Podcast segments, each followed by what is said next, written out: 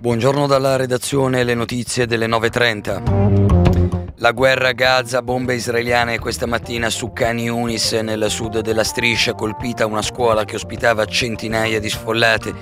Uccise tre persone, e una decina i feriti. Israele consegna all'Egitto i nomi dei detenuti palestinesi che non verranno liberati anche in caso di accordo per un cessate il fuoco con Hamas. Le trattative proseguono, ma dopo la strage di ieri a Gaza, in cui sono stati uccisi oltre 100 persone, si allontana la possibilità di una tregua prima del Ramadan. Oggi a Mosca i funerali di Alexei Navalny, la portavoce del dissidente politico, denuncia non siamo ancora riusciti a trovare un carro funebre, ignoti chiamano gli obitori e li minacciano se accettano di prendere il corpo di Alexei.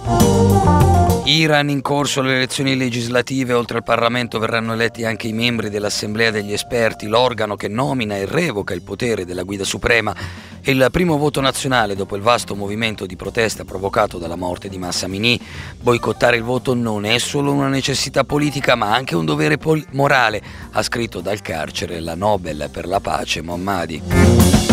12 arresti in Sicilia in un'operazione contro la mafia siracusana. Tra loro c'è anche Giuseppe Sorbello, ex assessore regionale.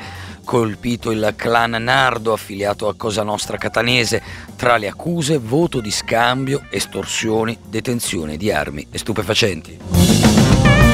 Sono le 9.32 minuti, per il momento è tutto, con le notizie ci risentiamo alle 10.30, buona giornata e buon ascolto.